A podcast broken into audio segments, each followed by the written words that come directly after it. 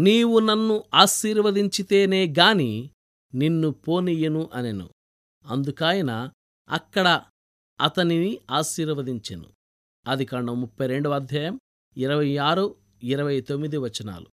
కుస్తీ పట్లు వలన యాకోబుకు ఆశీర్వాదం విజయం దొరకలేదు గాని వదలకుండా పట్టుకుని వేలాడినందువలన దొరికాయి. అతని తొడ ఎముక పట్టు తప్పింది. అతనింకా పోరాడలేదు. కాని తన పట్టు మాత్రం వదల్లేదు.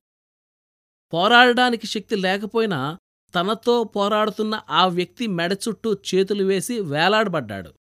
తనకు అతడు లొంగేదాకా వదల్లేదు.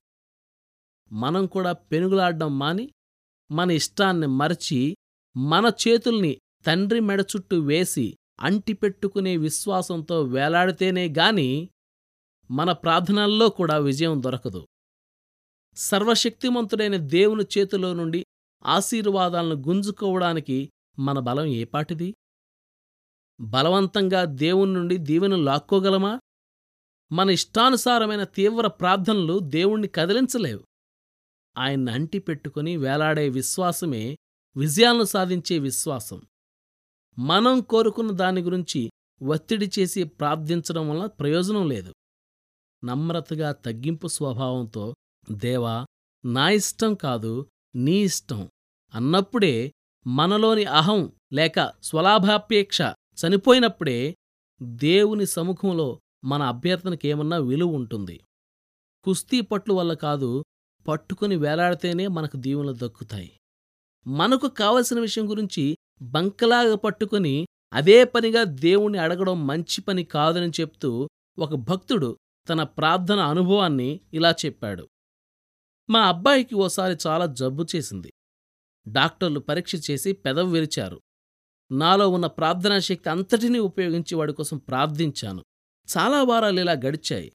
రోజురోజుకి పిల్లవాని స్థితి దిగజారుతూనే ఉంది.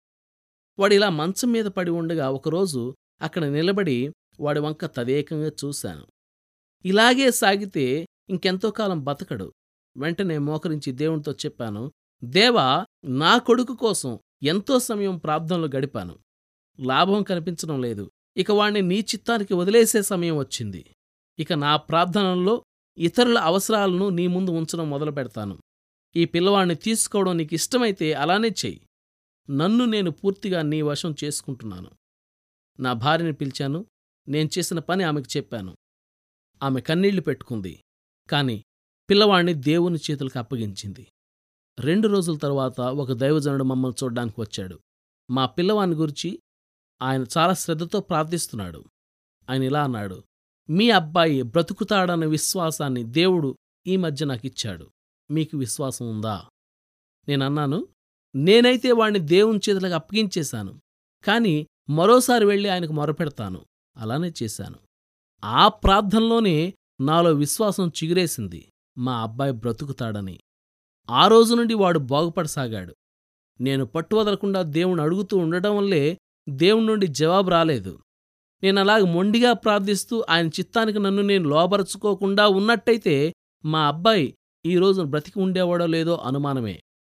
దేవుని పిల్లలారా మీ ప్రార్థనలకు జవాబు రావాలంటే మన తండ్రి అబ్రహాముని అనుసరించి ప్రవర్తించాలి. ఎంత త్యాగానికైనా వెనుదీయనంతగా ఆయన ఇష్టానికి మనం లోబడగలగాలి. రోమాపత్రిక నాలుగో అధ్యాయం పన్నెండవ వచనం చూడండి.